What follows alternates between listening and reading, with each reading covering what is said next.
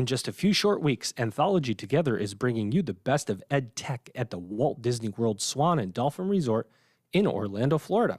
Join the global education community to hear about what's next in the future of learning, get a firsthand look at the latest innovations, and discover new insights to help both your institution and students achieve their goals. The future of learning is here, and there's no better place to see it than at Anthology Together 2022.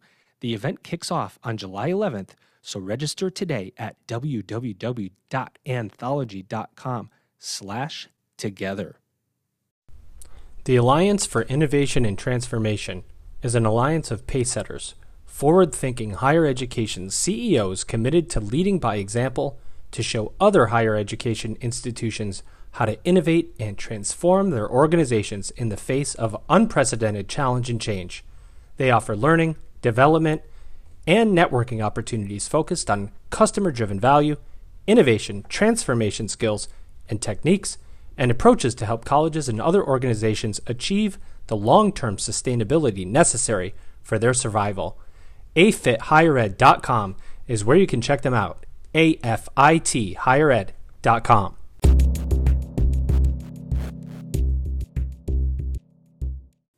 Welcome back, everybody. It's your time to EdUp on the EdUp Experience podcast, where you know what we do. We make education your business. Dr. Joe Sallustio, back with you again. I'm excited to announce um, that Elvin and I are headed back to Anthology Together 2022, AT22, in uh, Orlando, Florida for the Anthology User Conference. It's massive last year when we went basically during COVID. This year, it's going to be absolutely insane. Of course, we'll be broadcasting live and recording people um, who are using the anthology technology, higher ed leaders who will be there. Uh, last year, we put out like 17 episodes in like a day and a half. So we were busy. There was a line, and we're going to do our best to get as many folks and as many voices on this podcast as humanly possible. As much as my voice will carry me and Elvin's production skills will carry him um, and we'll see what we can do to to give you uh, the what's happening at the Anthology User Conference AT22 coming up here in July. With me today, I have a first time guest, um, and she is doing some amazing work in colleges and universities with. Uh, with strategy and development in all of these areas for employees that are so important as the battle for talent continues to rage on. Here she is, ladies and gentlemen. Her name is Kari Granger, and she's CEO of Granger Network. Kari, what is up? Joe, oh my God, thank you. That was like a huge applause. I thought it was just you on the other end, but it sounds it, like it, there's like a couple hundred. Yeah, no, there's like 50 people in my office right now. Guys, settle down. settle down. All right, all right, enough of that. Kari, welcome to the podcast. How are you doing? What's going on? And, oh my uh, goodness. And, you know, let, let's just chat. Yeah, I'm so happy to be here. This has been a bit of a time coming. I'm uh, I'm enjoying some rainy weather in Toronto. It's not where I live. I live in Denver, Colorado. And, you live in Denver? Uh, I do live in Denver. Okay, so wait a minute. So I, I got to stop you right now. I hmm. literally, my in-laws live in Denver. I have been in Denver the last three weeks and I'm like, we could have done this in person. Can you imagine? It, we we could have, but remember, I'm in Toronto. You're in Toronto right now, but I'm you in live Toronto in right now. I live in Denver. Okay. Well, I yeah. guess then we wouldn't have done it in person. We wouldn't have, but next time you go, we can have coffee. All right, that's fine. So, Kari, level level set for us. Talk about the Granger Network. Talk about what you focus on, what your organization does. Yeah, great. So the Granger Network is a strategic partner for CEOs, presidents, uh, chancellors, um, executive teams, really. Yeah, so we work across industries, although we do quite a bit of work in higher education. And we're a strategic partner for sustaining and elevating performance during periods of significant transition. Amazing. So, it, it is. Thank you. Mm-hmm. That's why so you know, in in the corporate world, that might be experiencing a cycle of high growth or expansion. a merger acquisition, in a reorganization, which in higher ed you deal with reorgs as, as well, dealing with a global pandemic. Um, in higher ed, we often see just transitioning into a state in which you can compete today, right, with all the disruption in higher ed. And then how we do that is we work at the nexus of leadership, culture, and strategy. So, what we find is many people will just bring in a leadership development uh, trainer or something like that, or a coach, right. uh, which we're both of those. Or they might bring in culture experts, or they might bring in um, strategy consultants, right? And what we find is when they're not aligned and there's there's missing a coherency, they actually can undermine each other. You know, so if you if you work on leadership right but you don't have a culture that can sustain the leadership development goals that you have so in other words we unleash an entrepreneurial spirit but your culture is about conformity it, it doesn't work right or gets, if you work it gets snuffed out if you will it gets snuffed out right and then people they just kind of get squashed and you end up worse than when you started yikes Exactly. That's what we found out because I started in leadership. So we said, oh, okay, we can't just work in leadership, we've got to work on culture. So we start working on culture, and that works really well, except if you're missing a strategy and perhaps you say, look, we really need to completely transform the way we do things. We need to become nimble and flexible and um, and that's our strategy but our our our culture is you know let's create family and you know it's not a it's not an alignment right? So the strategy work the culture work and the leadership work all go together and that's why we work there during periods of significant transition. That's our work that's very important work and you know you said you work uh, quite a bit in higher education and then you are industry spanning as it were mm-hmm. how does higher ed stack up right this is the question how does mm. higher ed stack up in our, well, let me think if I want to ask this in a positive or negative way, in our acceptance and willingness to change um, from what you've seen so far? Mm. How long do we have?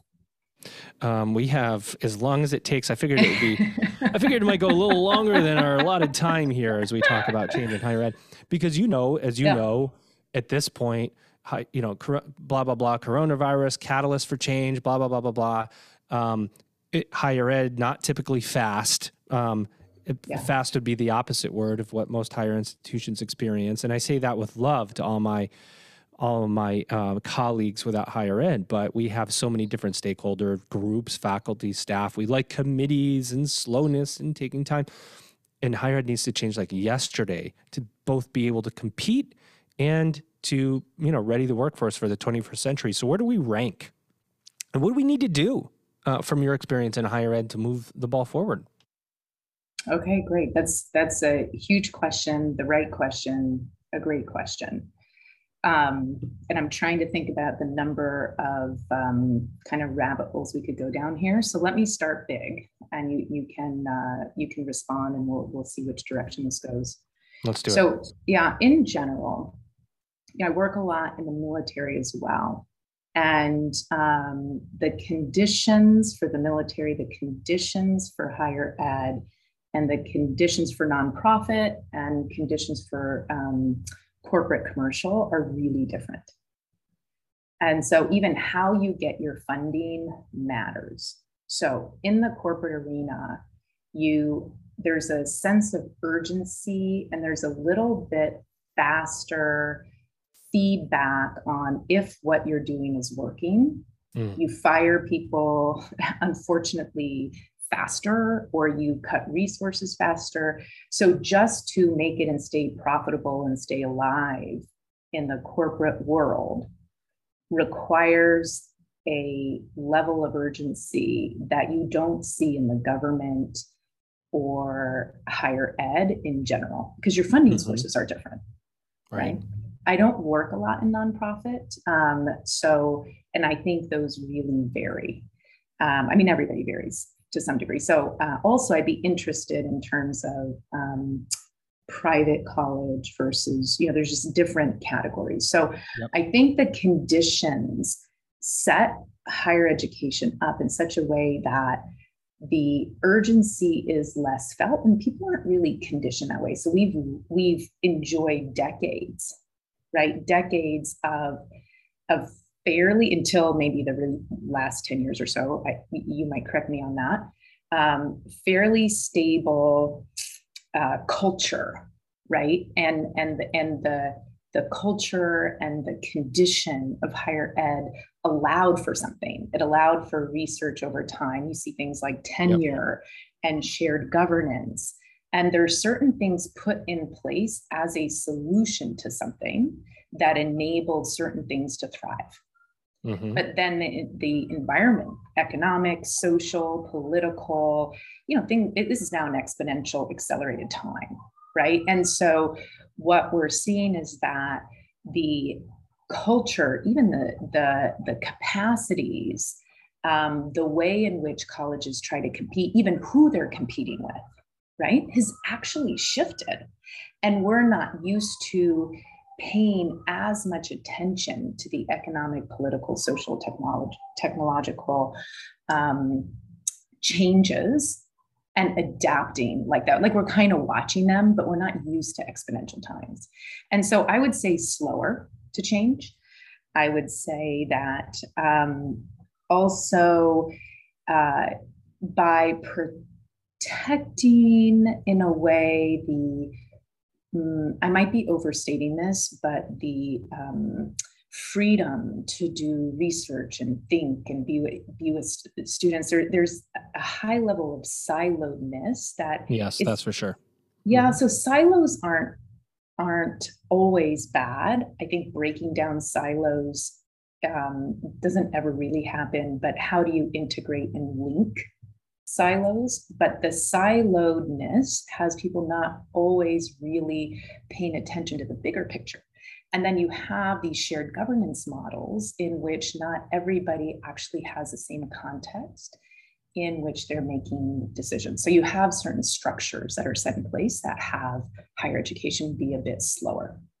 You also have, let me say one more thing, Joe. I yeah. just, I heard you take a breath. I would just want to put this. I'm like, I'm breathing in because I'm like, I got like 45 questions. Questions, right? So then the other thing, and, and we go to work, the work we do begins with working on the condition. We take into account the external condition that I was just speaking about, but the internal, which you can't always do much about, a little bit if you're a game changer, but not really. But it's really the internal condition that you can do something about. And, and we can talk a little bit about that. I think it's actually critical to helping colleges, um, universities shift. But there's a kind of shaping that's happened that has people who have grown up in higher education. Um, not everybody's the same, but there's kind of a disposition there's a way of being that you do see across the industry. And if you go industry to industry, you can see the differences in kind of a large scale.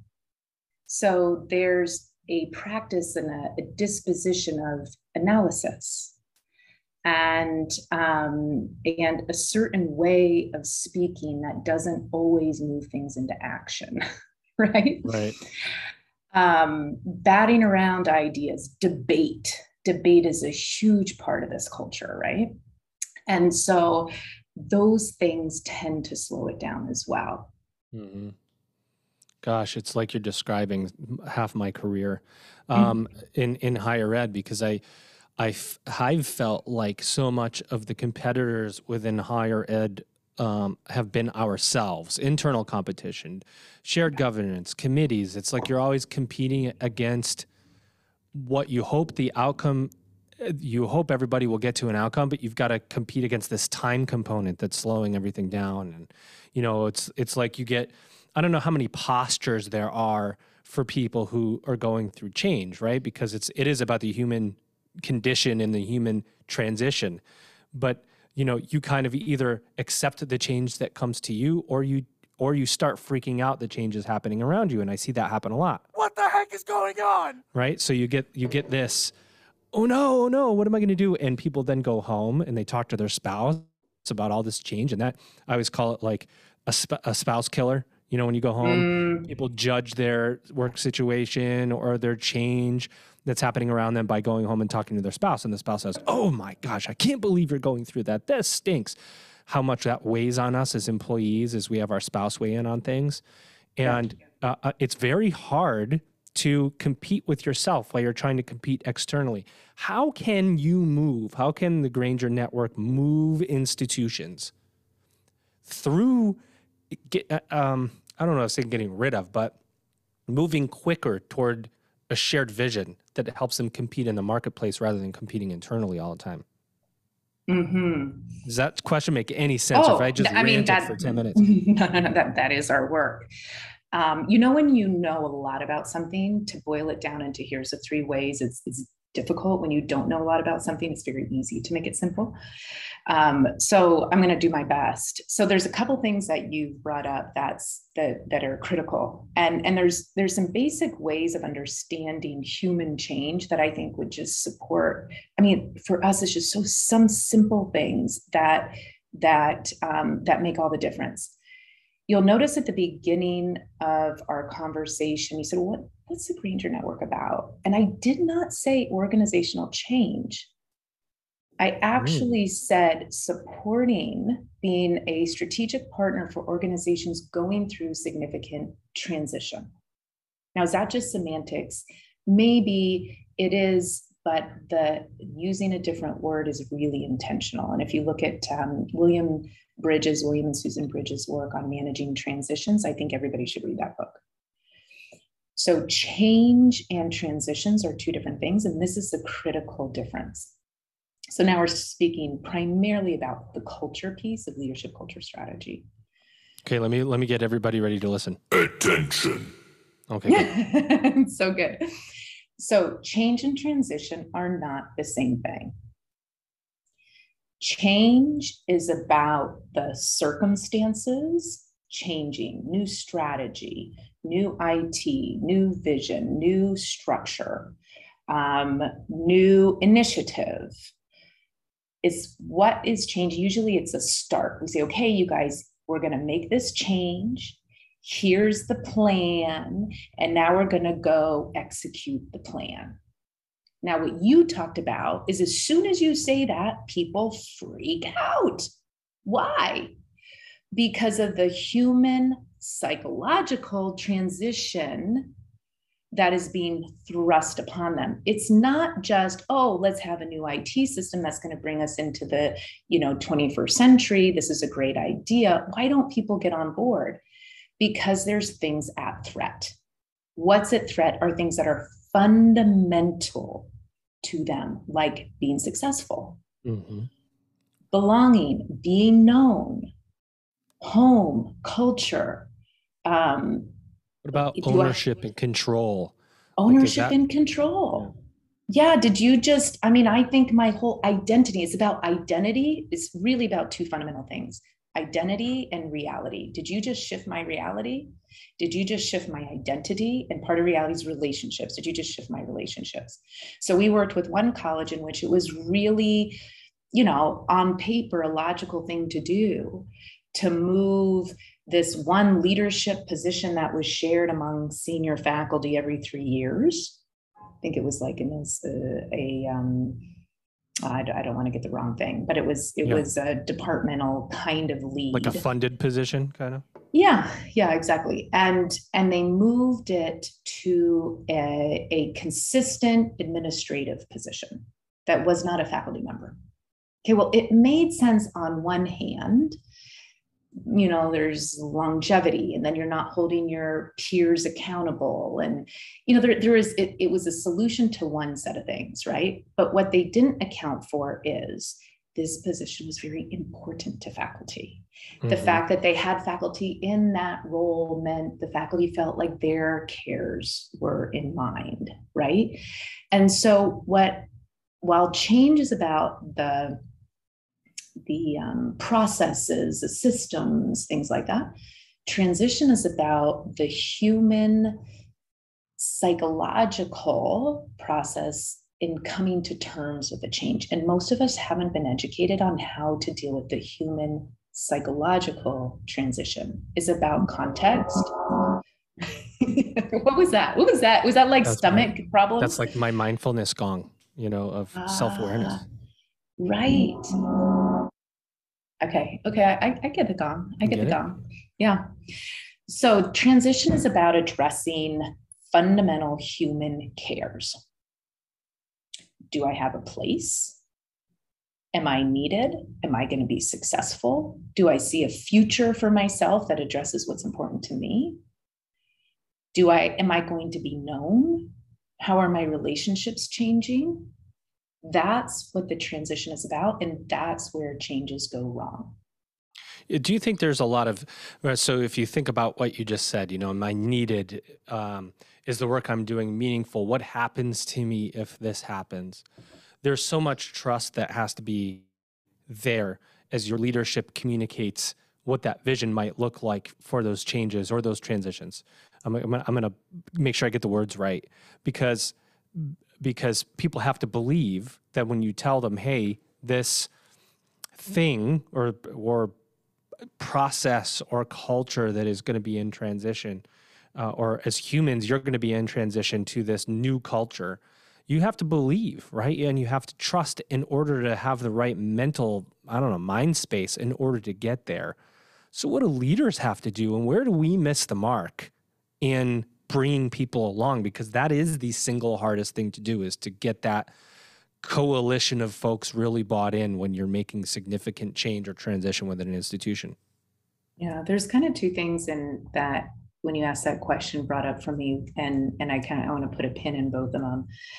Uh, one is the difference between um, maybe more of a uh, a traditional leadership model and the other being a stakeholder leadership model. That's one um, the and i kind of want to put a pin in that to come back to and especially as it relates to things like shared governance um, and then the other thing is whereas change begins with a start psychological transitions begin with an end so we often just start start start start start we you got to say that you got to say that one more time so that that yeah. we all hear it because I was like, wait a minute, what is she saying? And and then I'm like, okay, I got it. Say it one more time if you would. Yeah, I will. So change begins with a start. Let's hmm. start this new thing. Let's plan the actions and act. Psychological transitions, the human part of transition, is not just a journey from one side of the street to another it's a coming to terms with a new identity and new reality. The psychological transitions begin with an ending. All right. So my mind is blown because I've, I mean, I've, I think my doc, my doc, I think, I think my doctorate degree is in organizational leadership and change. Um, I know it is, but I've never heard anybody put it quite that way before. And it, you're so right when you just distill it down to those two very simple sentences. And it can change your entire perspective and action set when you think about what you want to achieve and how you want to achieve it right? It's that simple statement you made could change, change everything. everything. Yeah exactly so if you so the work that that we do and people and you can become quite good at it in fact it's a core capability i recommend. You're saying me, Joe, can become quite good at it. you're saying anybody can, because if anybody can, if okay. they learn it, right? And and it's a core yeah, capability. It might be a reach I, for me. yeah, but it, it, it's needed today, and it doesn't matter if you're in higher ed or anywhere else. But to be able to have a core capability of um, humans going uh, facilitating your humans through change, right? The people who work with you, facilitating that transition is a core capability. So we use a model that that that begins with end complete we do complete create commit now if you look at the bridges work you know you facilitate an end and end is about loss losing you know bringing to closure acknowledging you know, so when we come into work, we have a framework, we call it era work. And, and when it's a big change, yeah. And it's really about completing the past era. This is one, it's like one method from the principle, right? Mm-hmm. And you acknowledge what got accomplished, who did we become, um, you know, how did we solve problems? And you really do the reflection and create an ending. And you allow yourself to notice, oh, what? And is there anything I'm losing here? You know, just like accept that something's coming to an end. Mm. What did we, what never got worked out? And by doing that work, which by the way requires a certain kind of listening, that's not like problem solving listening, we can come back to that, mm. is really listening for completion. When somebody is emptied out in a way, but complete, tied up, when things are acknowledged, this is ending, there's space to create something new. That's why we say complete create. Now, the create side, now I'll go into stakeholder leadership for a moment. The create side, you said earlier, you know, how do you tell people here's a change and get on board? And, you know, that I always say the mouth tells on the brain. Hmm. The mouth tells on the way the brain is looking, perceiving, thinking, right? So the way, the way that, and that's the question I get all the time how do I get people on board? Which by the way speaks to a certain kind of condition in the leadership that is why shared governance sometimes doesn't work right? But but again i'll put a pin in that. So the stakeholder leadership is a, it's not just create it's co-create. Co-create meaning that a stakeholder leader creates a co-creates a future that addresses the fundamental cares of the stakeholders. Mm-hmm. So it's not like it has to go my way, but in this future, I can see three things in this co created future. I can see that this future addresses what's of fundamental importance to me. I'm not saying it's my solution or opinion or the way I say it has to go, but what's underneath that? What's my real care underneath that? You know, that it addresses what's fundamentally important to me. That's one. Number two, I can be recognized and make a, I can make a noteworthy contribution and be recognized for that. That's why I want to say it. I can make a noteworthy contribution to this future and be, you know, recognized for it. So this future addresses some, you know, addresses what's important to me. I see I need it. I can make a noteworthy contribution to the mm-hmm. success of this or to where we're going with this. And then the third one is it allows me to be about something bigger than myself. Mm-hmm you know it's an identity enhancement. It's bold it's big it's like i'm you know it has me be part of something bigger. So oftentimes we'll create changes. We need to go to this new it systems kind of land we don't do the work of well you know how do the each of the stakeholders fundamental cares get addressed in this future? How can they each contribute to the success of that? And then how does this support something that's bigger than themselves. So that's the create. Yeah, so there's complete, there's create, which is really co create. Then there's commit. And that's when we get real agreements, clear agreements, moving forward in action. So again, you know, in change, you just announce a change and then you go right to action this is another place that I find higher education because we're used to thinking about things, discussing things. We have a lot of committees around things. Mm. Making clear agreements, getting into action is not, I'd say, as honed as maybe some other industries. I'm saying that nicely. Very nice way. Yeah, like we're not great at that. And and in fact, one of the fundamental um, uh, I call them distinctions that we that we provide that, that make the biggest difference in higher education is just teaching the leaders the difference between language that describes, which is what we're really good at. You know, it's opinions, explanations, analysis, um, uh, debates, um, reflections. That's that's called a descriptive use of language. Then, and that's that's really useful in the complete stage.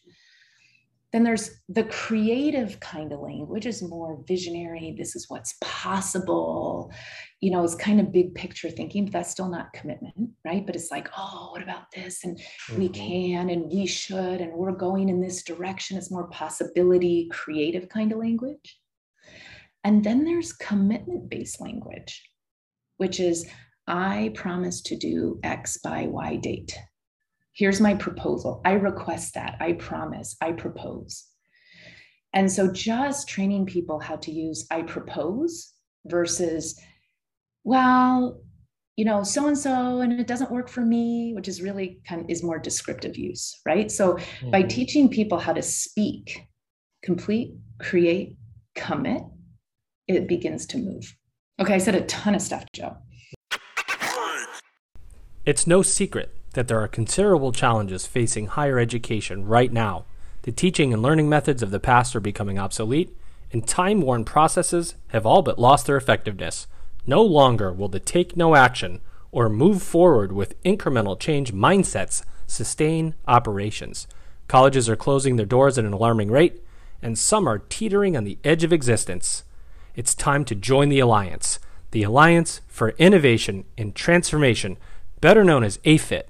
Check them out at afithighered.com. That's A F I T highered.com. If you want to be at the forefront of technology and innovation in education, it's time to look at AFIT. Well, I'm mesmerized by the way you talk about it because I'm like way into to like self reflection right now. Mm. And I'm like, oh God, I should have done that better. oh God, I should have said that better. I'm sure there's people listening to this that are like, okay, I, I see why. You know, you think about when you you're going through and you're trying to help create transition for a team to achieve uh, achieve some type of future state. Um, how how you get to those underlying needs and why I would guess you've been so successful in your career as you come in as a third party consultant is because not every employee may be willing to I don't know, divulge what is underneath to I don't know the person who's making the change, for example, or to their supervisor because there you know maybe there's fear there or maybe there's maybe the fear of change itself is manifested in it, into somebody who's not willing to say what they feel because of their you know there's just concern fear of retribution about, what's yeah, going to happen with retaliation my job? everything yeah.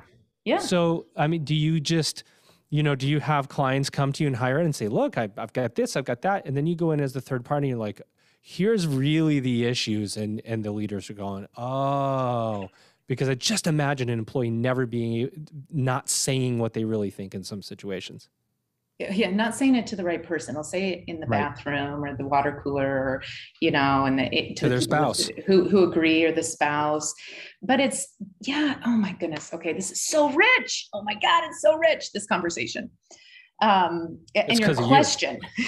it's because of you not because of me. I've, I, I like to say things are co-sourced you know like you got yeah, good listening if thank good you for things that very are passive said, comment. Yeah very com- passive compliment. Compliment yeah yeah. No it was good it was good yeah. I mean if if people say good things in your presence if you have a lot of brilliant people around you joe it's about your listening. That's what i try to do. Yeah put, yeah. put smarter people around you right? But your listening brings out the genius in others. That's that's a key piece of all this, by the way, is the way we listen. I like yeah, it. it. So tell yeah. me about that piece though, the employee mm-hmm. divulging yeah. their feelings. It has to do with the way we listen too, right? So so a couple things. Um, let me come back to listening, possibly if I remember to.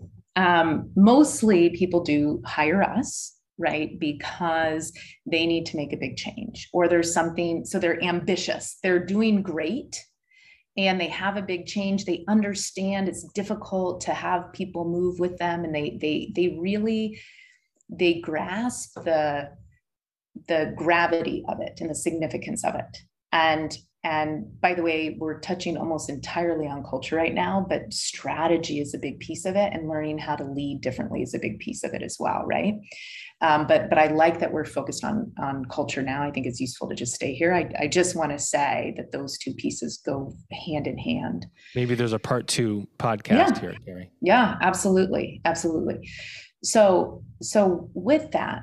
Um, we usually get hired for that reason, or uh, we, we're stuck. We're in an eddy. We know we can get better, but we can't, we don't know how. And and and generally speaking, those are the situations where you really got to get people divulged. But but oftentimes they're where they think the problem is is not actually where the problem is. And I said earlier the, the co-sourcing thing, it's what's happening between us it's always that, right? So if I'm coming and I'm listening to you from, and and I hear this a lot in in the in the work that we do, what's the problem to be solved? What's going to happen, Joe, is you're going to end up telling me your problems, and I'm either going to go to work solving them, therefore abdicating you of the responsibility and power to solve your own problems, or I'm going to listen to you like what a complainer or you know i can't do anything about it anymore why does joe always have a problem hmm. Mm. right so there's this there's this kind of slant in all of our listening my the slant the negative kind of cynical slant we all have this default way of listening mine sounds kind of like i'm busy hurry up get to the point mm-hmm. yeah which will have you actually fumble over your words, speak really rapidly, and try to bottom line something. You're not going to bring nuance to me. Have you We're bugged gonna... my room? Have you bugged my office? Why are you describing me on this podcast? I thought we said we would not do that, Kari. Oh my God. Right. Yeah. Uh, well, uh, yeah, sometimes I speak and listen at the same time. Yeah, apparently so. but that's what that's what happens so that's why i know if i'm saying useful things it's a function of your listening so we create so there's these there's kind of this it's a subjective space we start to master right? And so and this is that subjective space. So if you're listening and let's just talk about our partners right? So if we go the people that we live with we all kind of have a, a way of listening to them you know? And and that way of listening we think what they're saying is about them it's it is but it's co-sourced by the way we listen. So you go out and you practice. Listen for do i agree or disagree? And that happens in academia a lot. Do i agree with this? Do i disagree with yep. this? What's the alternate point of view? Uh, what haven't they thought of? Um, you know how are they trying to screw me? This is unfair. Unintended uh, consequences. Exa- uh, what are the unintended consequences? Okay, that allows for one kind of conversation, which is why you see the same conversation happening in all the halls. It's a way of listening. So people hire us, they think they're hiring us to say great things and to help them, like tell them what to do. That's not at all what we do. False. Exactly. Exactly. They hire us to listen. And, and they don't know they're hiring us to listen. So we're listening from, you know, we're, we're listening. What are we listening for? We're listening for um, the underlying condition that's going to have things show up the same way over and over again. Mm. That's at an organizational level. At an individual level, we're listening for their world, their experience, their fundamental cares you know what's possible in what they're saying. There's very trained these are all different ways of listening. This is very trained way of listening. And so um, so let me go back to the condition. When we come in we're we're listening for what's the condition what's the environment in which the results are occurring. For example um, people might say there's a lack of transparency around here. Mm-hmm. Okay. Now, if you hire McKinsey or somebody, that's what you're going to pay them a lot of money and they're going to tell you that. But what they're not going to hear is what's the condition that leads to lack of transparency year after year, even though we all want it to be different and commit to being different. What's that condition? In one college, we found that there was this unspoken question, and we got it in by listening very deeply. How will this information get used against me? Yeah, you ever heard? And I've heard the, and I've had it happen to me actually, where I've I personally have been more transparent than anybody could have ever been in the situation I was in in my in some of my previous mm. roles, and someone would still say it like, "There's not enough transparency," and I go, "What do you mean? I've just laid out everything." Yeah. And so much of it is tied up in how you communicate and what you communicate. But sometimes that those statements don't go away no matter what you do because they're almost historical. Yes, they're inherited they're inherited interpretations. And so we go to mm-hmm. work on that. Okay, so a condition. What's a condition? It's it's the environment in which results occur. And the environment in which results occur is vital to the kinds of results that can occur. It's akin to the listening, right? So if you're listening for um, what is this you know are you going to take advantage of me? What does this have to do with me? Do i agree? Do i disagree? Um, hurry up get to the point. You're not trying to screw me are you? If you're listening for that there's only one kind of conversation. You can't speak into that very long. Mm-hmm. there the corollary is on the organizational level right? So the kind of environment in which your results are occurring is vital to the kind of results that can occur it's like a stick dropped into a river. If you drop a stick in the river, it's going to go in the in the direction of the the river, the drift. It's kind of like a drift, right? Yep. So you throw a new policy into the river, it's going to go downstream. You throw an invitation to collaborate into the river, it's going to go downstream. You throw an open and honest conversation into the river, it's going to go downstream. So you got to address the condition, you got to address the, the direction the river is going. Boy, this is a mind blowing conversation, Kari. And since we haven't talked about strategy, I would like to have you back for a part two to talk about strategy because that is obviously uh, the missing piece, right? When we talk, we culture is so powerful, though, right? And we talk about mm. culture and the human condition and what affects a culture and what doesn't. Every single person listening to this phone call, I guarantee you, has gone through some level of self reflection right now I mean, I, I do want to um, ask you kind of what we, well, we ask our guests on every episode, our final two questions to wrap up. What we'll say is part one here of, of uh, culture and strategy with uh, Granger Network. Number one, what did we not say about the Granger Network that you would like to say? Anything that you have going on, events, speaking engagements, website. You get to plug your company as best you can. And then, secondarily to that, what do you see as the future of higher education? But add the term leadership on the end. What do you see as the future of higher ed leadership? Mm. So, our website, I'll do the easy one first, is grangernetwork.com. G R A N G E R, like Hermione Granger, not like the Granger farm store. Got it. GrangerNetwork.com. And um, I do have a podcast. I have three seasons of a podcast I, I did a couple years ago. It's called The Leadership Impact. And it was done by myself and my co host, Paul Adams. Wow. Um, that you know some of these topics are talked about so it may be just a it's a easy free resource people can you can dive into further Awesome. Um, so that that might be useful. I'd like to say that we are a long time ago we stopped doing things that were um, like the stick dropped in the river.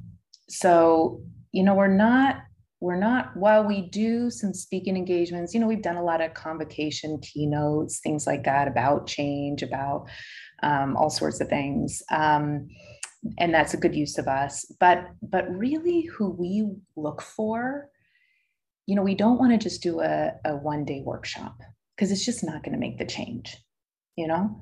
We who we look for are are people who want to be strategic partners who you know they want us to be their partner over time. You know they're ready to play pro ball not recreational or high school ball. They want to play pro ball. They're Ooh, willing like to that. Yeah they're willing to take themselves on. They're willing to look and say you know what? We're the executives. We're the top. We're the ones who are accountable for this condition.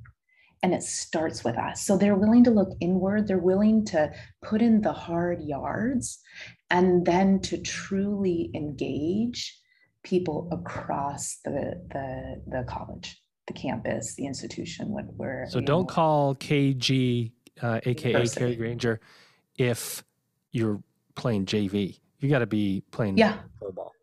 Exactly, because it's hard work it's introspective it's hard work it's it's changing patterns it's seeing like oh my god we created shared governance as a solution to inclusion but we have no desire to get their opinions. We think you, they just bog down the decision making process and that's why it's not working. Oh my god we just created this whole shared governance model and we haven't clarified voice vote and veto. Yikes!